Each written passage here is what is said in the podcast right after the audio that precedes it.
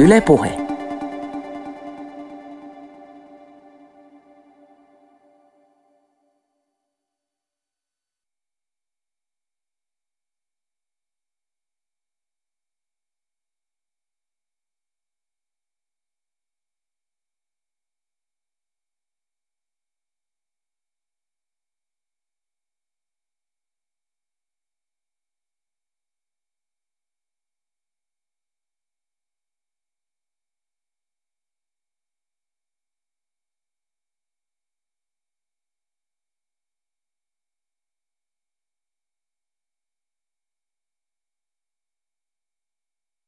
Oli puolet on voitettu tyrmäyksellä. Pelottaako? No ei mitään sitä nyt pelkäämään. Sehän on vain hyvä, kun pääsee tämmöistä hyvää miestä vastaan ottelemaan. Niin siinä ei ainakaan silloin niin huonolle häviä. Että en mä tiedä. Otellaan ja katellaan sitten. Niin, niin, tai jos kirjoitat sinne, että Olli Mäkeä ei pelota kukaan tai mikään. Kannissa Etelä-Ranskassa on meneillään maailman kuuluisin elokuvatapahtuma. Sinne festivaalin kakkoskilpasarjaan on päässyt myös suomalainen elokuva, jonka ohjaaja ei ole Aki Kaurismäki. Tosipohjaisen nyrkkeilijä Olli Mäestä kertovan hymyilevän miehen on ohjannut Juho Kuosmanen, mutta Juho Kuosmanen on kovasti kiireinen tuolla, tuolla Kannin festivaaleilla, joten, joten palaamme yhteyksiin hänen tuottajansa Jussi Rantamäen kanssa tuossa myöhemmin, jos, jos yhteyden vielä saamme. Päivän pääaiheena on tänään Shakespeare, William Shakespeare, jonka kuolemasta on tullut 400 vuotta kuluneeksi. Ja tällä hetkellä studiossa istuu kaksi Shakespeare-fania, jos näin uskallan sanoa. Miina Supinen, kirjailija ja toimittaja, tervetuloa. Kiitos ja kustannustoimittaja VSOYltä eh, Alice Martin, tervetuloa. Hei. Eh, kun sanon, sanon sanan Shakespeare, mikä on ensimmäinen kuva, joka nousee mieleen? No, mulla tulee varmaan ensimmäisenä mieleen joku niin kuin sellainen vanha englantilainen maisema ja semmoinen ehkä linnat ja tällaiset. Entäs Alice Martin? No kyllä voi ajatukset mennä tuonne Stratfordiin ja sinne joen äärelle, missä on, on Swan-teatteri. Siellä oli aika, siellä, siellähän Royal Shakespeare Company pitää majaa ja esittää suuremmoisia esityksiänsä. Ja siellä William Shakespeare on syntynyt? Siellä joo. Jos häntä nyt oli. no, tämä on suuri kysymys, johon ehdotan, että emme nyt mene. Joo, otan ehdotuksen vastaan. Kertokaa, minkälainen on teidän ensimmäinen kosketuksenne Shakespearen tuotantoon? Alice Martin voi aloittaa. No mä oon miettinyt, että, että on, kumpi oli ensin. Peter Brookin Midsummer Night's Dream teatterivierailu 70-luvun alussa, vaikka Hamlet-sitaatti Akuankassa, joka kuului näin, liet sielu autuasta kirottu peikko, seis ei kauemmas. Joka on tämmöisessä Skottilinnassa tapahtuva ankkaseikkailuun käänne. Ähm, mutta niin ainakin se Peter Brookin esitys oli aika suuremmoinen käänteen tekevä mulle. Mä, mä niin täydellisesti äh, rikkoi odotukseni, kun mä olin pieni tyttö. Minkä ikäinen? Ke, no jotain 1-12 Mä en ihan muista, mikä vuosi se oli, sen pystyy tarkistamaan, mutta, mutta se oli ihan häkellyttävän uh, hurmaava, vaikka mä olin varmaan jotenkin pettynyt, kun siinä ei ollutkaan keijukaisia ja kukkia. Onko Peter Brook tämmöinen uh, Shakespeare-auktoriteetti Britanniassa? No yksi niistä ilman muuta. Ja tehnyt tietysti hyvin paljon muutakin kuin en... Shakespearea. Aivan. Miina Supinen, miten sinä törmäsit Shakespearen? No, mun varmaan ensimmäiset muistot on Shakespeareista sellaisia, että mun äiti luki mulle ja mun siskolle niitä Paavo Kajanderin suomennoksia. Et meillä oli, tota, mun äiti luki meille aina tosi paljon, kun me oltiin pieniä, ja hän oli tosi suuri Shakespeare-fani, ihan niin kuin että hän oli itse löytänyt ne joskus nuorena tyttönä ne näytelmät. Ja sitten, että ne oli vähän semmoisia niin satuja meille, että mä muistan esimerkiksi just kesäyön unen, että kuinka ne oli niin kuin, kuinka me juteltiin niistä niin kuin ihmeellisistä käänteistä ja keijukaisista ja tällaisista. Ja sitten Macbeth oli myös yksi, mistä aina niin kuin äiti kertoi, että se oli taas vähän sään kummitusjuttu. Että nämä oli niitä ensimmäisiä muistoja, että paljon ennen jo, ennen kuin mä näin mitään niitä elokuvia tai teatteriesityksiä, niin se oli semmoinen, että se vähän niin kuin ne tarinat eli siinä niin kuin mukana. Ja, ja en mä, niin kuin, mä olin sitten pitkälti niin kuin jo yli parikymppinen, ennen kuin mä aloin yhtään selvittää mitään tämmöistä, että, että kuka Shakespeare oli ja minkälaisessa niin kuin maailmassa ne oli syntynyt ne, ne näytelmät. Tuohan on aivan ihanaa. Mä tuun täysin kateelliseksi. Joo, mun äiti on ihana.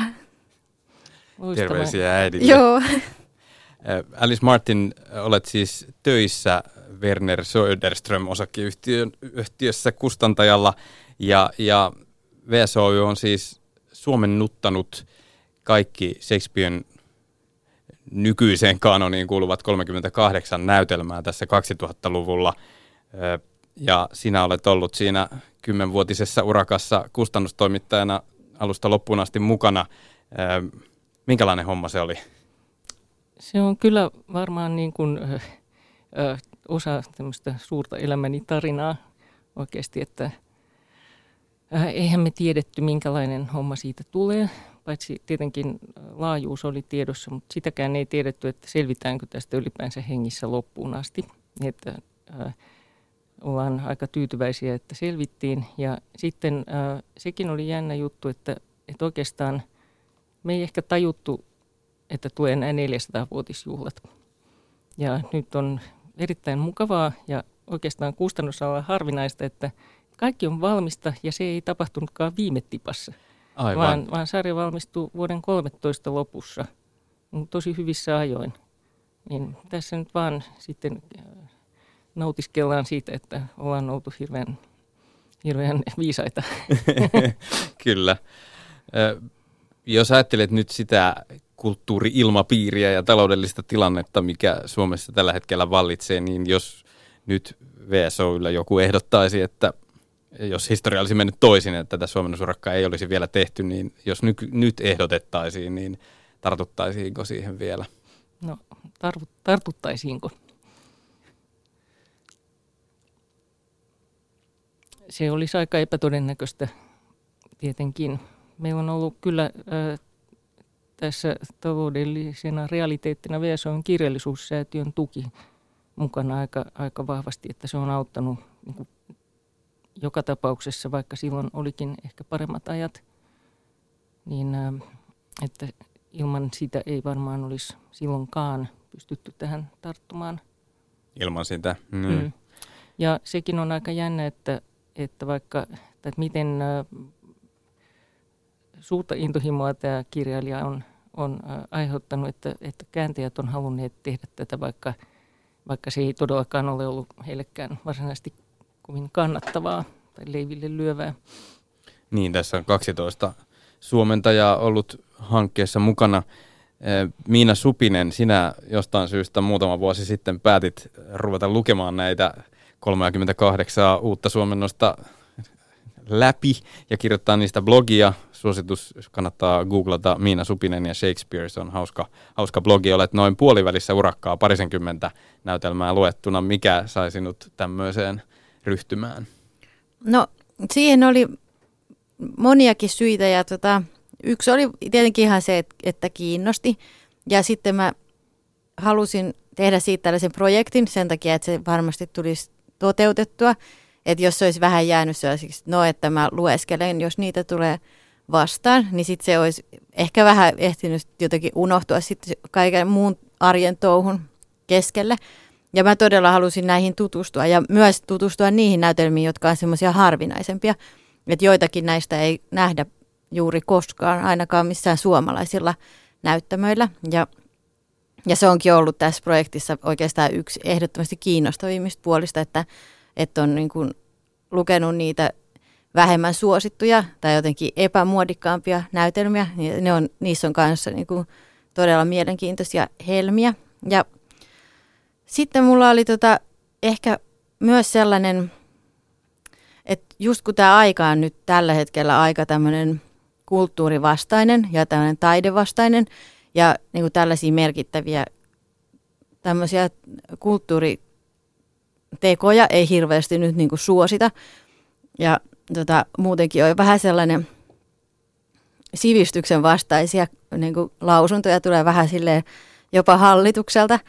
Niin jotenkin musta tuntui siltä, että tämä on just sellainen aika, että semmoiset ihmiset, jotka on oikeasti kiinnostunut tällaisista asioista, niin täytyy vähän niin kuin sen sijaan, että niin kuin purnaisi sitä, että miksi niin kuin kaikkea yliopistojen rahoitusta leikataan ja miksi, niin kuin kaik, miksi on niin kulttuurivastaista, niin pikemminkin täytyy vähän silleen itse niin kuin rohkaistua niin kuin tuomaan sitä ja tuottamaan sitä. Ja kun mäkin on niin kuin, kirjoitan paljon töikseni kirjoista ja saan niistä sitten aina niin kuin palkkion, niin sitten mä ajattelin, että tämä blogi on semmoinen, että, että mä, en mä niin kuin tee sitä mistään niin kuin rahasta tai semmoisesta, vaan että se on mun samanlainen niin kuin yritys kuin just näillä jotka on todennäköisesti joutunut tekemään se vähän silleen taidetta taiteen vuoksi. Tämä on nyt niin kuin, ajat on niin kovat, että jos me halutaan pitää suomalainen kulttuuri jotenkin hengissä, niin nyt täytyy vähän kaikkien sille tsempata. Ja tämä on mun, siis tavallaan kiitos siitä niille kääntäjille, että ne on tehnyt tällaisen mielettömän tärkeän työn. Tänään kulttuurikoktailissa puhutaan Shakespearen tuotannosta ja, ja erityisesti nostamme nyt tikunnokkaan Macbethin. Siterasin lähetyksen alussa Matti Rossin suomentamaa pätkää, pätkää Macbethistä ja Macbeth on siis kovinkin verinen ja synkkä tragedia. Katsotaan sitä nyt vähän tarkemmin. Tässä suomennoksen esipuheessa Ralph Longbakka, teatterimies, kertoo, että Englannissa Macbethiin viitataan yleensä kiertoilmauksella skottinäytelmä tai skottilaisnäytelmä tai skotlantilaisnäytelmä. Alice Martin, sinulla on tämä englantikontakti vahvana isäsi puolelta. Tiedätkö, miksi näin on? Onko siinä joku tämmöinen taikausko? No siinä on nimenomaan taikausko kyseessä. Mä yritin selvittää, että mikä, onko tässä joku todellinen taustatapaus, mutta ei ole ainakaan kunnolla dokumentoitua, jonka olisin löytänyt. Siis äh, näytelmähän sijoittuu Skotlantiin ja, ja sitten niin, äh, se on kirjoitettu aikana, jolloin Skotlannin kuningas Jaakko – kuudes tuli Englannin kuningas Jaakko ensimmäiseksi ja sitten äh, oli tämmöinen uusi suhde Skotlantiin. Siinä on varmaan jotakin, jotakin kytköksiä, mutta, mutta siis siinä on vähän tämmöinen, niin kuin, että me ei, Kalevalassa ei saa sanoa karhu, niin teatterissa ei saa sanoa Macbeth. Niin pelottava se on. Miten tiivistäisit sen, että mitä Macbethissä tapahtuu? No Macbeth on tarina hyvästä sotapäälliköstä, joka, joka tuhoutuu antauduttuaan yliluonnollisten ja, ja luonnollisten voimien manipuloitavaksi ja, ja antaa periksi kunnianhimolle ja rupeaa pyrkimään, pyrkimään äh, tavoitteisiin, joiden, jotka on sille sitten liikaa ja, ja se ei riistäytyy hallinnasta se koko juttu niin, että se ei pysty, pysty menemään eteenpäin muuta kuin tekemällä yhä hurjempaa väkivaltaa ää, itselleen ja ympäristölleen ja tuhoutuu. Miina Supinen, kirjoitat blogissasi Macbethistä, että tarina on järjettömän surullinen miten, se, miten sanallistaisit sen, että mistä se suru tulee? Mä luulen, että Macbethissä se suru tulee siitä, että, että se on niin, niin kuin,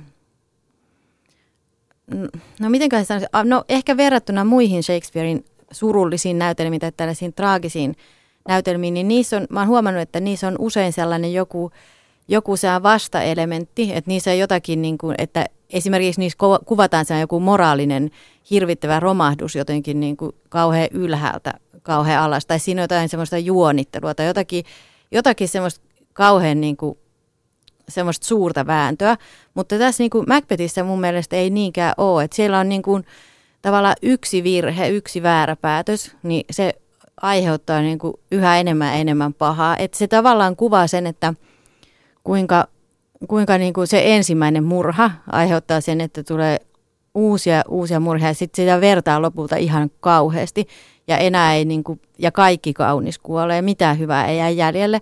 Ja, ja sitten jotenkin, että Macbeth ei ole alun perin mikään niin kuin kauhean niin kuin hyvä ja kiva tyyppi ilmeisesti, että se ei ole mikään semmoinen niin kuin ihmeellinen niin kuin muutos, vaan se on todella niin kuin tavallinen ihminen. että siinä on niin kuin hyvää ja pahaa selvästi ja hän on ollut niin kuin urhea sodassa ja ihan tämä niin kuin asiallinen, reipas mies ilmeisesti ajan tavan mukaan.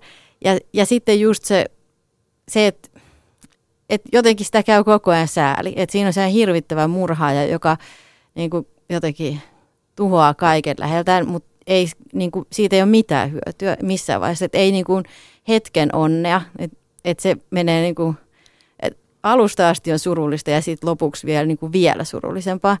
Ja sitten tässä on myös tässä on aika vähän niin kuin humoristisia kohtia, että niitä toki niin kuin aina Shakespearein näytelmistä löytyy jotakin pientä, mutta tässä on niin kuin suurin osa niistä suvantokohdistakin on, joko ne on niin kuin pelottavia, että niissä on niitä noitia, tai sitten nekin on semmoisia surullisia. Tässä on ihan semmoinen tosi itkettävä kohta, missä, missä äiti ja pieni poika niin kuin puhuu keskenään hmm. tosi lempeästi, niin kuin ennen kuin heidätkin sitten surmataan. Ja, ja sitten niin, että tällaista se on koko näytelmä. Että se on niin kuin varmasti niin kuin sille eniten vetää vakavaksi näistä kaikista. Että on olemassa sellaisia näytelmiä, jotka on paljon niin kuin raaempia ja hurjempia, mutta, mutta ei niissä mun mielestä ole niin voimakas se jotenkin emotionaalinen voima. Onko tässä vähän sellainen antiikin tragedian kohtalonomaisuus tietyllä tavalla, että tässäkin siis Macbeth äh, ollessaan voittoisa äh, sotapäällikkö, joka on Skotlannin kuninkaalle voittanut, voittanut taisteluita, niin sitten tulee tämä yliluonnollinen kohtaaminen noitien kanssa, jotka puhuttelevat häntä tulevana kuninkaana. Ja, ja tämä tavallaan ennuste tai ennustus alkaa sitten johtaa tätä Macbethin toimintaa ja hän innostuukin ajatuksesta, että jos minusta tulisinkin kuningas ja, ja päättää tappaa sitten sen oikean kuninkaan ja, ja siitä, se, siitä se veri alkaa sitten valua vähän joka suuntaan, niin ää, tietyllä tavalla se, että hänet kuitenkin piirretään jonkinlaisena sankarina aluksi, joka sitten äh, vähän oidipuksen tavoin tavallaan aja, ajautuu tekemään tekoja, jotka, jotka, sit, jotka sitten aiheuttavat sääliä. Vai, vai miten, miten koette? No Macbeth on alussa ihailtu ja kunnioitettu henkilö ja on lojaali kuninkaalle. Ja se on häkellyttävän nopea se käänne että heti kun noidat on lausuneet nämä ennustukset, niin Macbethin ajatuksissa alkaa oikeasti, niin mä olin unohtanut itse asiassa, miten heti se tarttuu siihen ajatukseen, että mitäs jos toi toteutuu ja mitä mun pitää tehdä, että se toteutuu. Se ei luota siihen.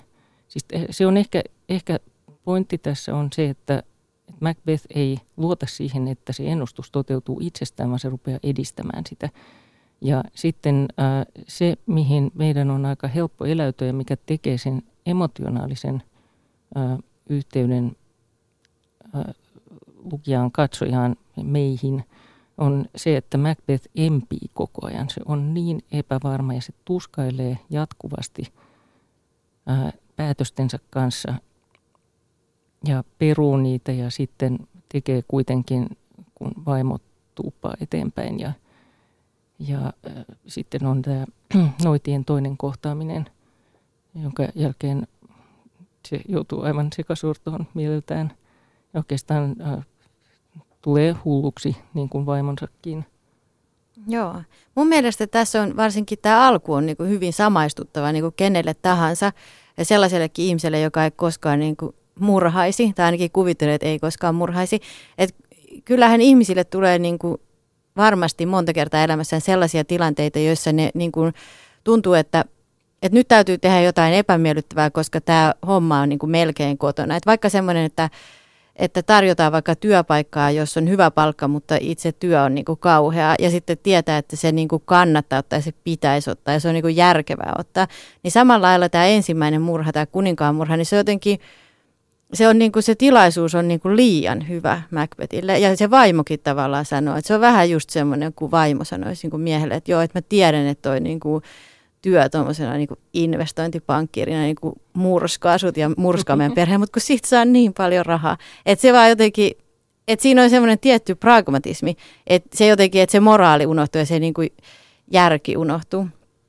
Ja siksi on jotenkin, se tekee siihen mun mielestä kanssa sen, että, kun, että sen samaistuttavuuden, että et, et sit niinku, ja sitten se on vähän niinku myöhäistä empiä, että kun on lähtenyt sille tielle, niin sitten sit joutuu tekemään yhä uusia uusia asioita vastoin omaa moraaliaan.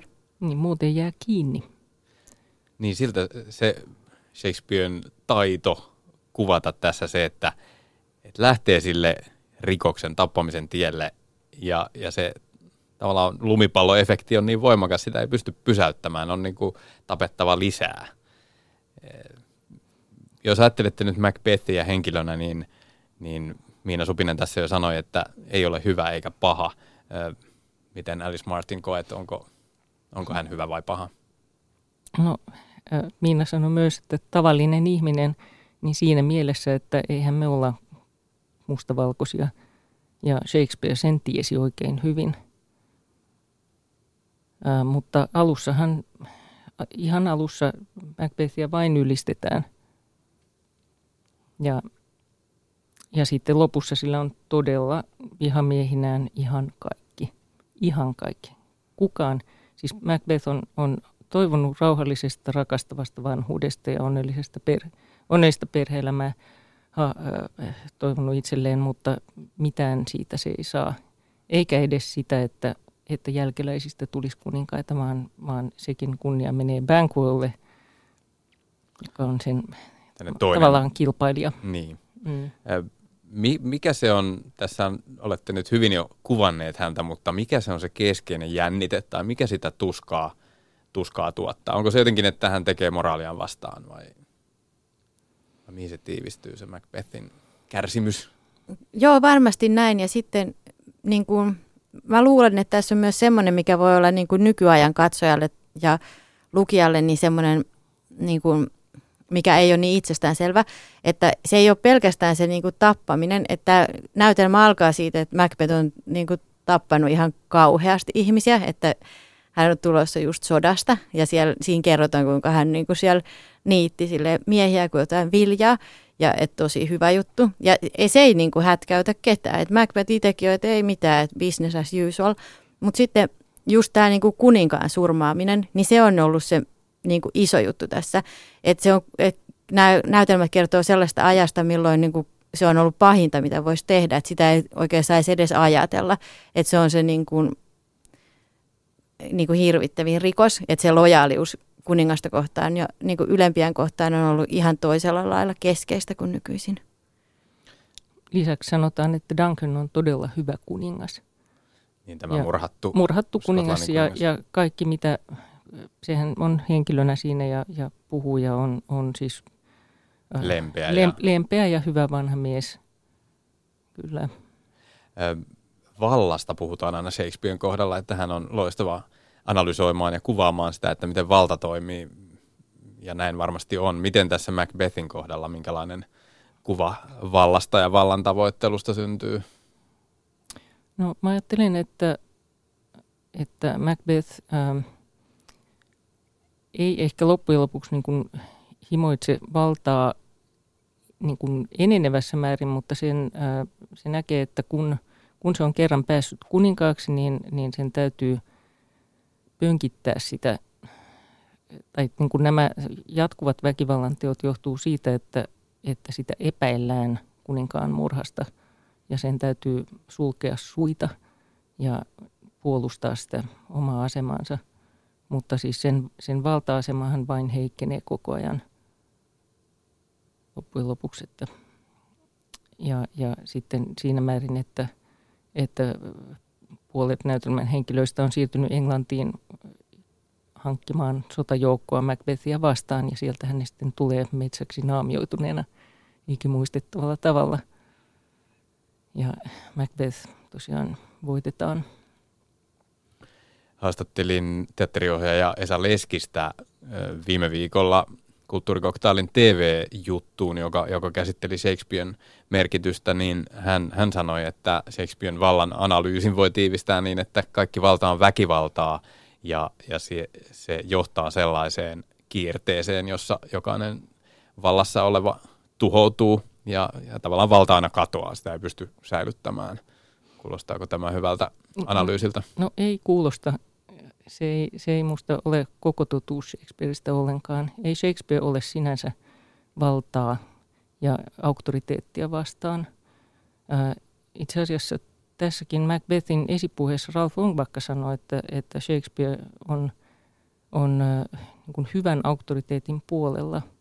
Mä en muista ihan sanamuotoa, mutta, mutta kuitenkin järjestyksen, järjestäytyneen yhteiskunnan puolella – ja tavallaan tämä ja, päättyykin siihen, että, niin. että kapinallinen tämä... Niin, niin kun, siis nämä näytel, kuningasnäytelmät yleensä ja, ja no tämä ei nyt ole ihan sitä historiasarjaa, mutta, mutta kuitenkin, että ne aina päättyy siihen, että, että tulee seuraava kuningasin järjestyspala ja Shakespeare niin kuin pitää huolta ää, yleisön ja lukijan turvallisuudesta sillä tavalla, että, että siinä aina, aina tulee semmoinen niin rauha – niin se varmaan liittyy, muistan lukeneeni kenties juuri tästä Macbethin esipuheesta, jonka Ralph Longbacka on kirjoittanut, että, että se on myös se tavallaan historiallinen aika 1500-luvun loppu ja 1600-luvun alku, jolloin Shakespeare kirjoitti, niin tavallaan oli pakko olla hyvissä väleissä vallanpitäjien kanssa. Eli, eli tämmöinen niin kuin, että oikea kuningas palaa tai oikea valta palaa, niin, niin tota, lopussa taka, valtaan, niin on,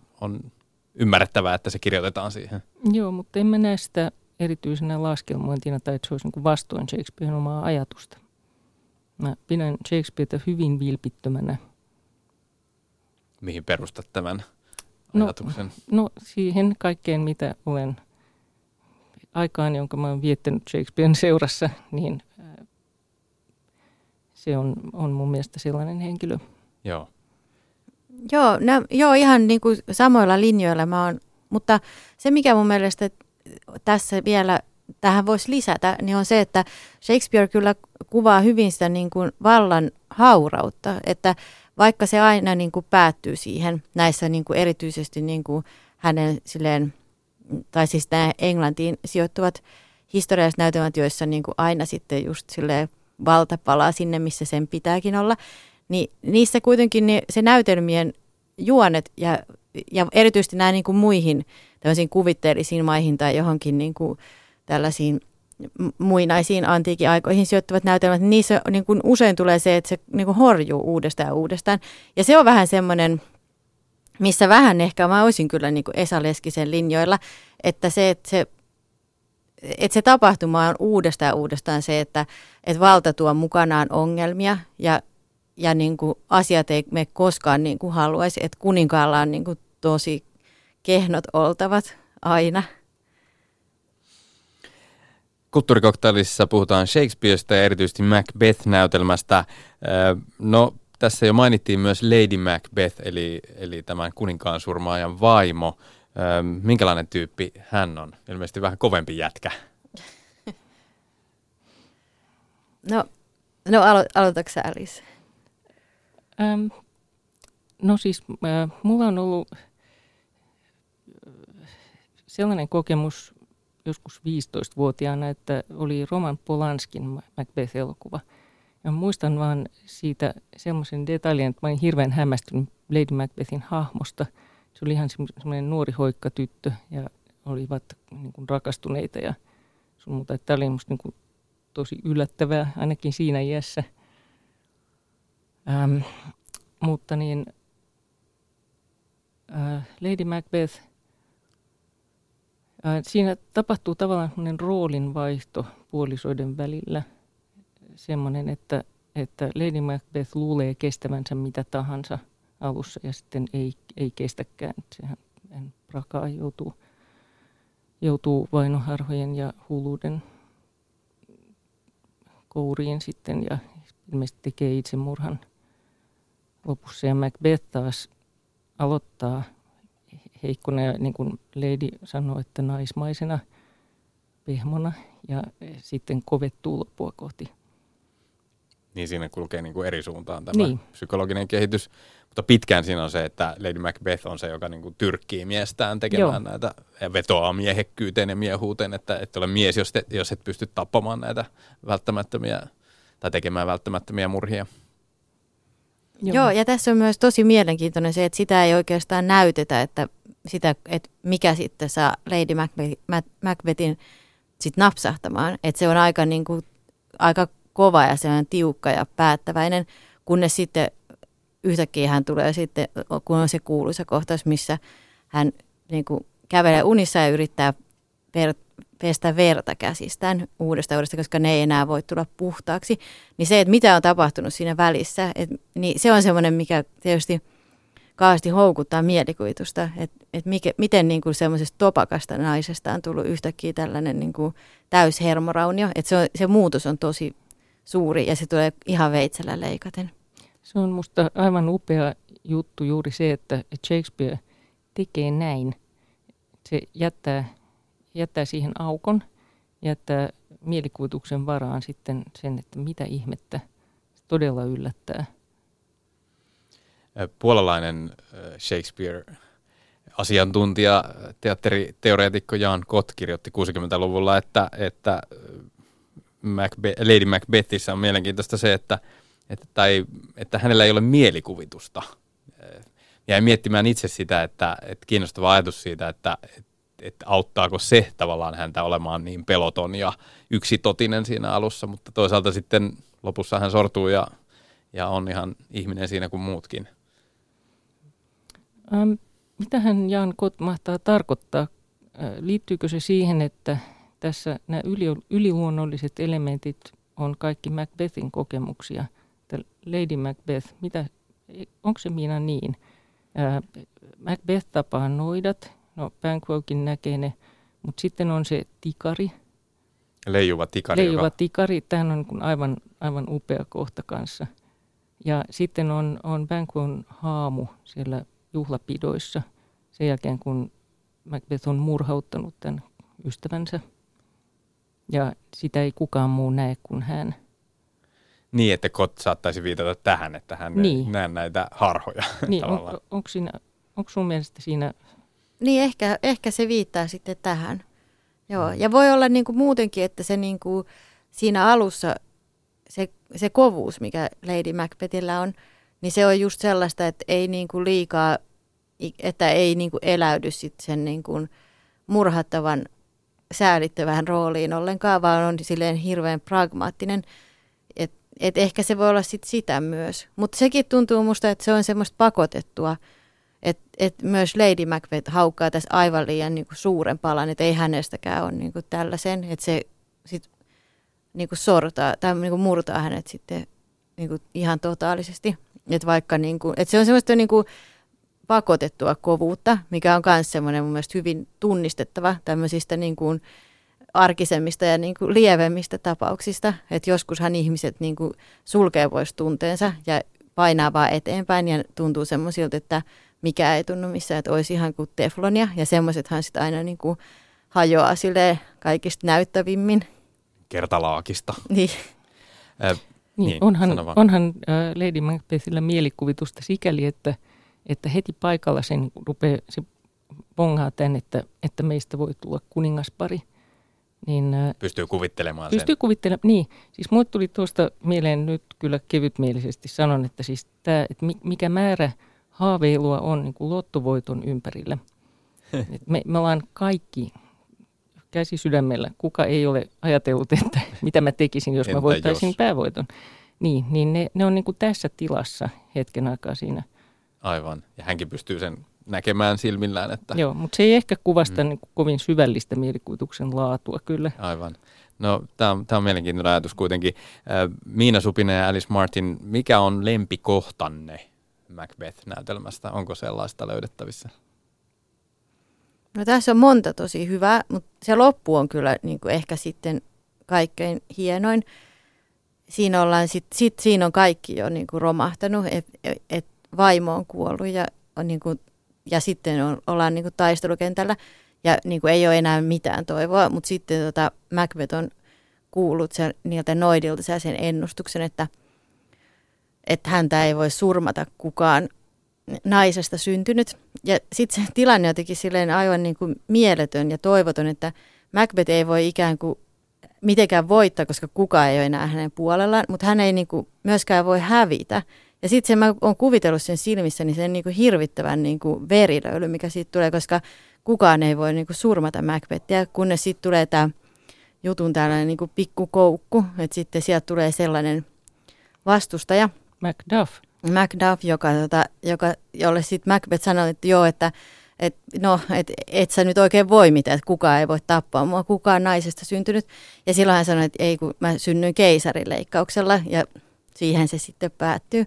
Ja, ja toi on musta hirveän vahva kohta ja, ja se on myös, siinä on se hirveän kaunis monologia ja niin kuin kaikkea sellaista, niin kuin, semmoista jonkinlaista epätoivon kauneutta.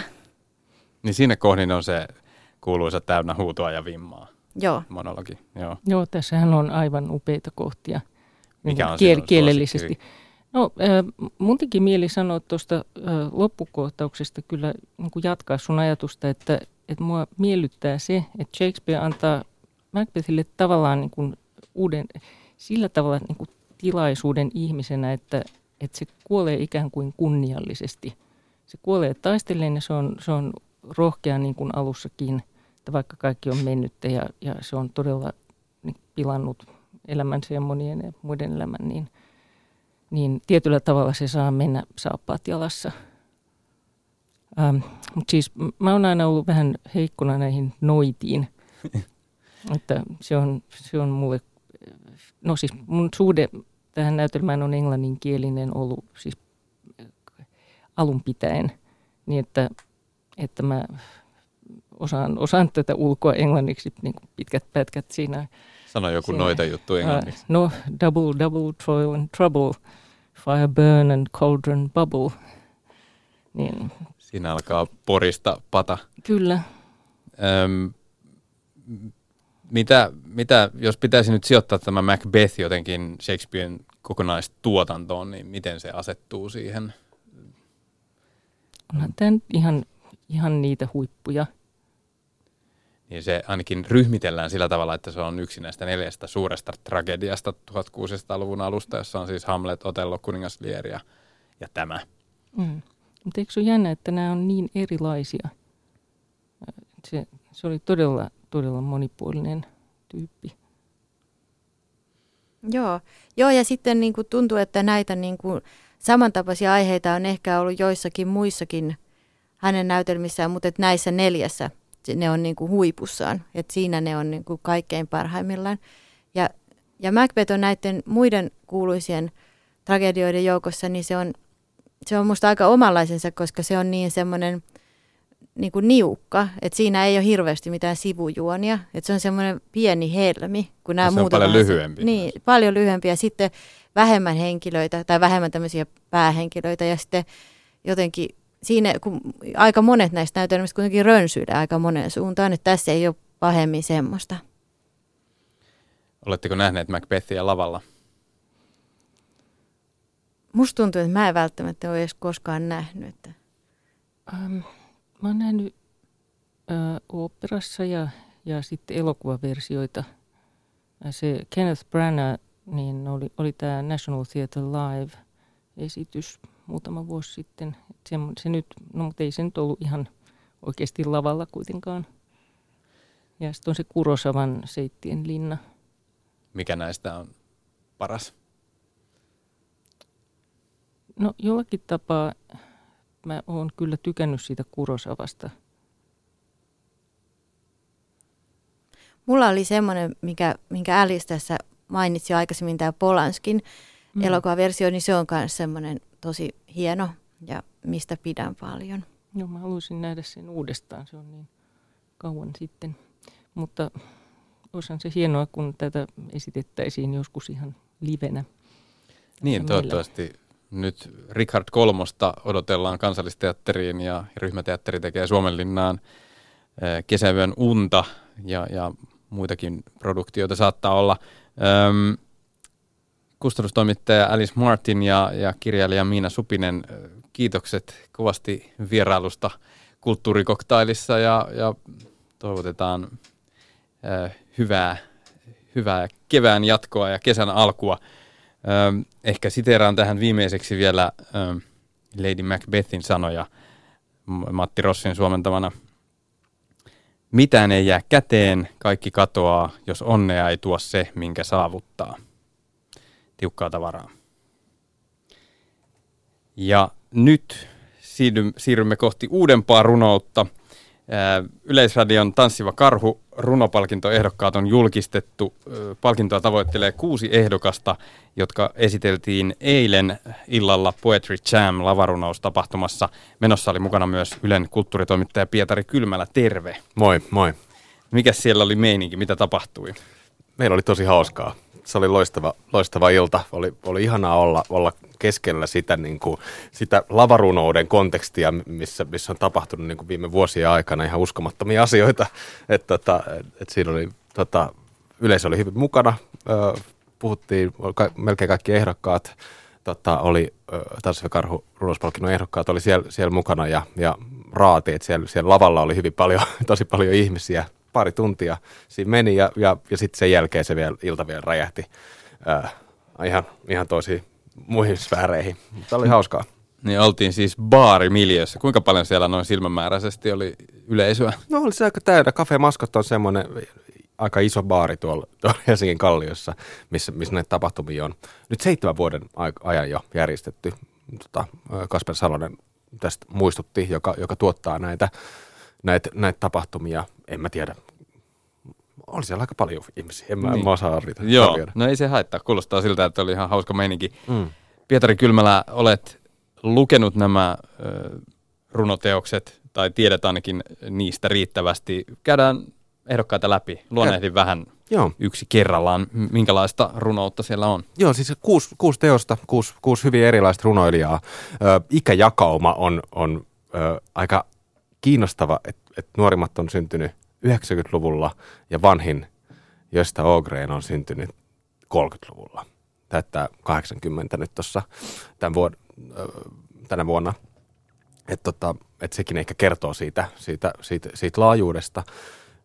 Öö, niin, aloitetaan alusta. Siis Christian Blumberin Valokaaria oli, oli mulle, mulle henkilökohtaisesti tosi, ki, tosi jotenkin ihana öö, runo kokemus ja, ja myös toi Raati kiitteli, kiitteli valokaaria niin kuin kauneudessa. Se on kaunis, erittäin kaunis teos, semmoinen niin syvä, aika hitaasti luettava, hitaasti aukeava, mutta, mutta et jotenkin, jotenkin jännään aikaan siinä, siinä äh, sukeltaa.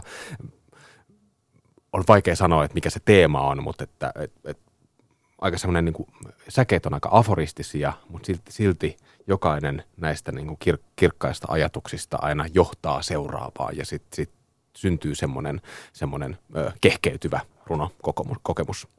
Tuossa Raati, joka on siis Raadin mm. puheenjohtajana kriitikko Aleksis Salusjärvi ja Raadissa olivat mukana Ylen kulttuuritoimittajat Minna Joenniemi ja Marit Lindqvist ja, ja näyttelijä tuottaja Erja Manto, jotka ovat tämän kuuden ehdokkaan ryhmän ryhmitelleet tai valinneet, niin Raadin perusteluissa viitattiin Proustiin ja jotenkin, että tuliko Oberista, äh, anteeksi Bloombergista sellainen sellainen sinulle mieleen? Joo, miksi, miksei, miksei, semmoinen tota, no en mä tiedä.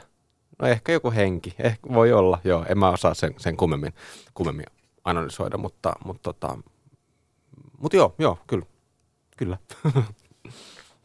Anja Erämajan, ehkä liioittelen vähän, olisi aika erilainen. Se Anja Erämaja on todella hyvä esiintyjä. Se on tosi kokenut, kokenut runojen, runojensa esittäjä ja ehkä, ehkä liio, vähän runo tota, teos, se nimikin kertoo jo aika paljon. Se on, se on, se on hyvin liioitteleva, runsas, öö, melkein niin kuin hysteerinen, hysteerinen tämän, tu, ja tunteellinen, tosi tunteellinen teos. Siinä puhutaan paljon rakkaudesta. Siinä on ö, erilaisia runouden muotoja, on proosaruno, on tämmöisiä laulelmallisia ö, tekstejä, vähän niin kuin laulusanoja.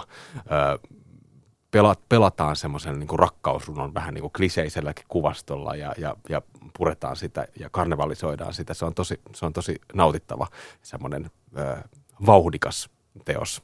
Ja Anja Erama ja myös eilen, eilen luki, luki yhden, yhden runonsa siellä. Sitä oli hauska verrata sitten. Siinä oli muin, muin näyttelijät, luki Tu- Tuukka Vassama ja Tuire Tuomisto, luki myös runoja ja oli hauska verrata sitten niin kuin näyttelijän ja sitten tämmöinen esiintyvän runoilijan ö, tulkintaa tai runoilijan teksteistä. Miten, mikä, mikä siinä niin kuin pisti silmään tai korvaan, että miten se erottui? Niin, en tiedä. Ehkä tota, kun näyttelijät lukee tekstejä, niin siinä on, siinä on usein semmoinen vähän semmoinen kohottunut tunnelma. Riippuu tietysti näyttelijästä. Ja tu, Tuire Tuomisto ö, tulkitsi Anja Erämajaa tosi hauskasti ö, ja, ja niin kuin hitaasti, maltto olla hidas sen tekstin kanssa, kun taas sitten Anja Erämaja itse jotenkin niin kuin, ö, loi sitten semmoista niin kuin ihan, ihan toisella tavalla niin kuin energisen ö, ö, tulkinnan siitä, siitä omasta, omasta runoudestaan. Se oli, se oli hauskaa. Kumpikin toimi todella hyvin ja hyvin, hyvin myös yhteen. Sitten äh, Susinukke Kosola, avaruuskissojen leikkikalu, tutkielma ihmisyyden valtavirrasta. Susinukke Kosola on todella mielenkiintoinen runoilijahahmo, siis ö, myös runo, myös itse, itse myös esi, esiintyy paljon ö, ja kustantaa, vetää, vetää turkulaista kolera kustannusyhtiö ja sai itse asiassa viime vuonna Silja Hiidenheimon muistostipendin just tästä niin kuin monipuolisesta runoustoiminnastaan Turussa, että voi nuori, nuori kaveri, mutta tota, on kerännyt ympärilleen hyvin paljon semmoista niin kuin aktiviteettia ja, ja, ja se on punkkari ja anarkisti ja, ja, ja esitti muuten myös itse, itse ö, runojaan eilen. Tämä avaruuskissojen leikkikalu, se on, se on semmoinen, ö, no ehkä, ehkä siinä on jotain semmoista vähän punk-runon ö, ö, fiilistä, semmoinen ö, roman, romanttinenkin ö, ihmisyyden, just runoilma ihmisyyden valtavirrasta ja että todella niin kuin purkaa myös, myös hyvin sitä, että mitä valtavirtaisuus tai ehkä keskivertoisuus, tämmöiset, tämmöiset asiat, ö, mitä ne tarkoittaa nykymaailmassa. Mahtava, mahtava hahmo, siis Susinukke Kosola jo nimenä Joo. kutsuu, ja sitten vielä runoteos on avaruuskissojen leikkikalu. Kyllä, semmoista itse tehtyä, itse tehtyä elämää, jollain tavalla itse tehtyä runoutta tosi vahvasti. Hän on nuori mies. Joo. Sitten oli tota Virpi Vairinen, mä oon tähän mennessä mennyt, mennyt aakkosjärjestyksessä, mutta hyppään nyt Virpi Vairiseen, ö, koska, mennä. koska Virpi Vairinen on Dan, tota, Susinukka Kosola on Virpi Vairisen kustantaja. Virpi Vairisen, kuten Aha. avata äkisti, on, on, on ilmestynyt kolera-kustannuksesta. Eli kolerasta tuli kaksi ehdokasta kuudesta. No ikään kuin, mm-hmm. joo. joo. Susinukka Kosola on kyllä oman kirjansa julkaissut sitten Samakon kautta, mutta okay. ei, ei, ei ole niin oma kustan, kustanteesta kyse tässä. Joo. Mutta tota, tämä Kuten avata äkisti Virpi Vairisen teos, se on, se on sellainen yhden päivän runoelma.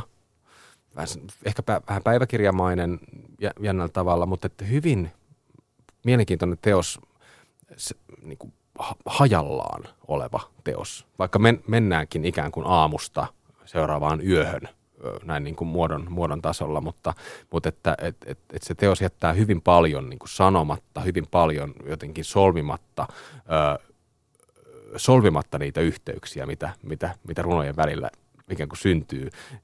Tosi, tosi mielenkiintoinen, ihan, ihan niin kuin typografisesti koke, kokeellinen, ö, mielenkiintoinen teos. Eli tekstiä on vähän miten sattuu siellä Teksti, vai? Joo, ja fontteja ja vähän tota, ö,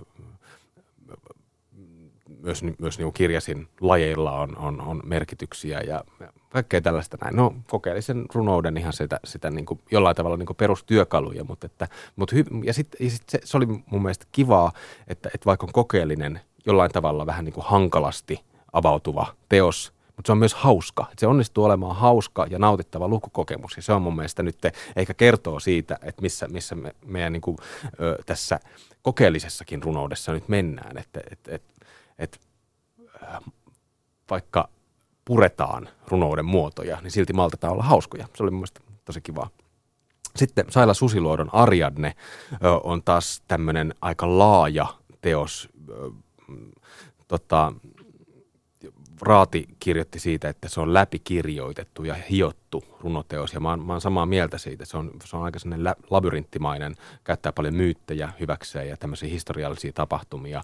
Ö, hieno, upottava upottava teos. Ja sitten siinä on myös mielenkiintoista, että, että, että Ariadnella on ikään kuin tämmöinen sisarteos tai, tai rinnakkaisteos Antikytera, joka on ö, liittyy myös antiikin, antiikin tarustoihin ja myytteihin, mutta toimii siis tablettitietokonesovelluksena. Et se, on, se, on, se on siis runoteos, jota voi, voi, voi ikään kuin pelata.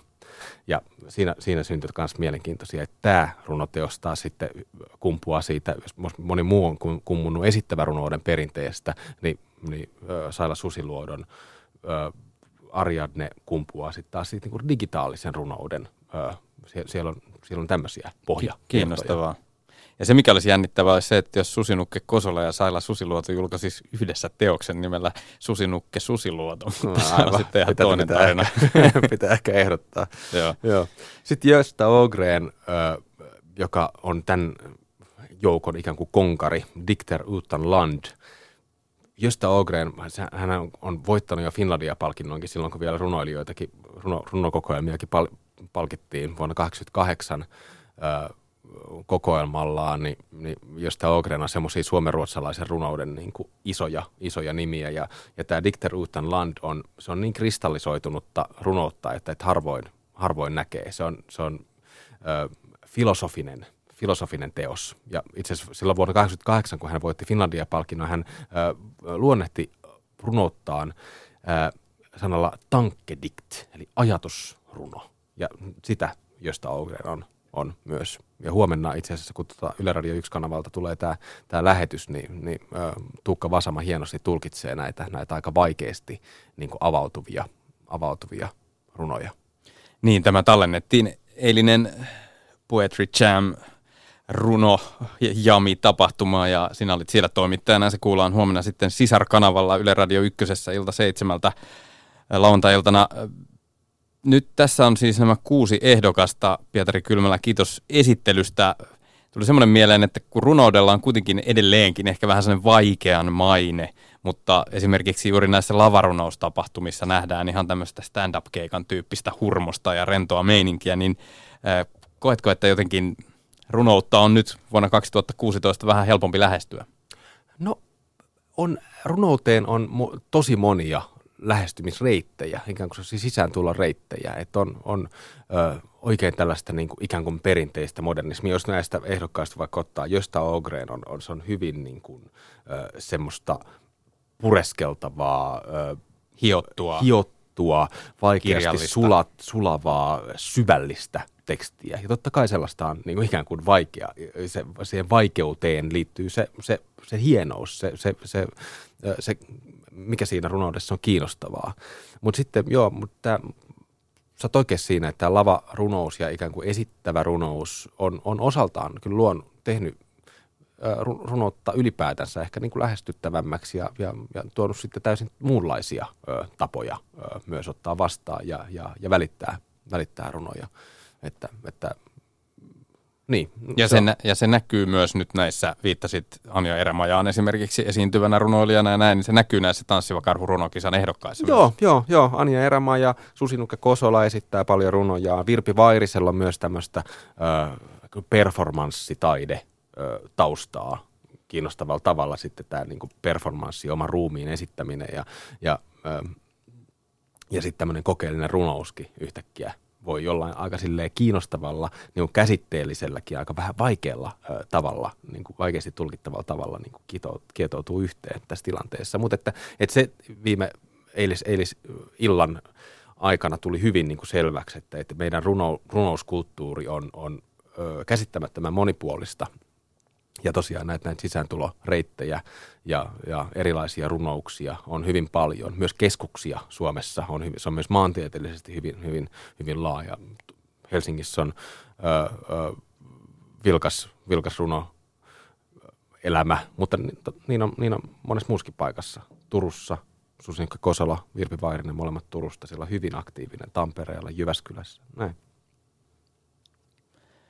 Kahtena edellisenä vuonna Tanssiva Karhu palkintoraadin puheenjohtajat ovat kritisoineet runouden kustantamisen tasoa Suomessa ja antaneet ymmärtää, että läpi pääsee ihan suorastaan niin kuin, äh, sutta ja sekundaa. Miten arvioit sitä, että lyövätkö nämä runokenttää valelleet laineet edelleen? Ö, ei tässä me ottaa audio tähän väliin. Ei, ei välttämättä, koska Aleksis Sallusjärvi eilen, eilen vastasi aika hyvin tähän, tähän kysymykseen? No tota, voidaan, me voidaan kuunnella. Kiitän sen myötä sinua Pietari Kylmällä tästä, tästä vierailusta mm. kulttuurikoktailissa ja kattavasta esittelystä. Kuunnellaan, mitä Aleksis Salusjärvi sanoo keskustelu on käyty loppuun ja... ja... Tähän on hyvä lopettaa, jos lopetamme niin. tähän. Kai se ongelma on siinä, että aikaisemmin meillä oli muutama, pari, pari kolme, neljä, viisi kustantamoa, jotka tuotti ne muutamat hassut runokirjat, mitä oli, ja, ja, ja sitten oli hirveä määrä ihmisiä, jotka halusivat kirjoittaa runoja, joilla ei ollut mahdollista julkaista niitä kirjoja. Ja jo Jarkko Laine sanoi vuonna 1998, että kustantamot on menettänyt otteensa runoudesta, niin kuin ne sitten menettikin. Ja sitten tietenkin, koska luonnonvoimat on, on ehtämättömiä ja epäämättömiä ja kukaan niille ei maha mitään, niin sitten keksittiin uusia tapoja, tapoja julkaista runoutta, tehdä siitä todellista. Ja sitten sen sulattelu on ollut, ollut semmoinen juttu, missä on ollut vähän yhdellä jos toisellakin sit pureksimista. En tuon toi nippu, jos saa kaiken sen runouden, mitä Suomessa on julkaistu kerralla käteen ja sitten yrittää viikonlopun aikana Paavo Väyrysenä siitä ottaa selvän, niin on varma, varmaan on vaikeaa. Ei se, ei se siitä vähän niin kuin, että... Näinhän sä et tehnyt. Ei, ei. Mulla oli talviaikaa, me riideltiin aina välillä sun kanssa, että se, me, me saatiin tasotusta. Näin sanoi Aleksis Salusjärvi, joka siis on palkintoraadin puheenjohtaja Tanssiva karhu runokilpailussa. Kulttuurikoktailin lähetyksessä oli ennen vappua aiheena saamelaisten kiistat, jotka estävät niin sanotun ilosopimuksen ratifiointia ja sopimus koskee siis alkuperäiskansojen oikeuksia. Tuo on niin kiistanalainen aihe, että sitä on nyt jatkettu netissä kollegani Jenni Stammairin ansiokkailla artikkeleilla. Kannattaa käydä katsomassa, että minkälaista keskustelua siellä käydään. Mielipiteitä on varmasti yhtä paljon kuin saamelaisiakin. Kannattaa siis kurkata yle.fi kautta kulttuurikoktail.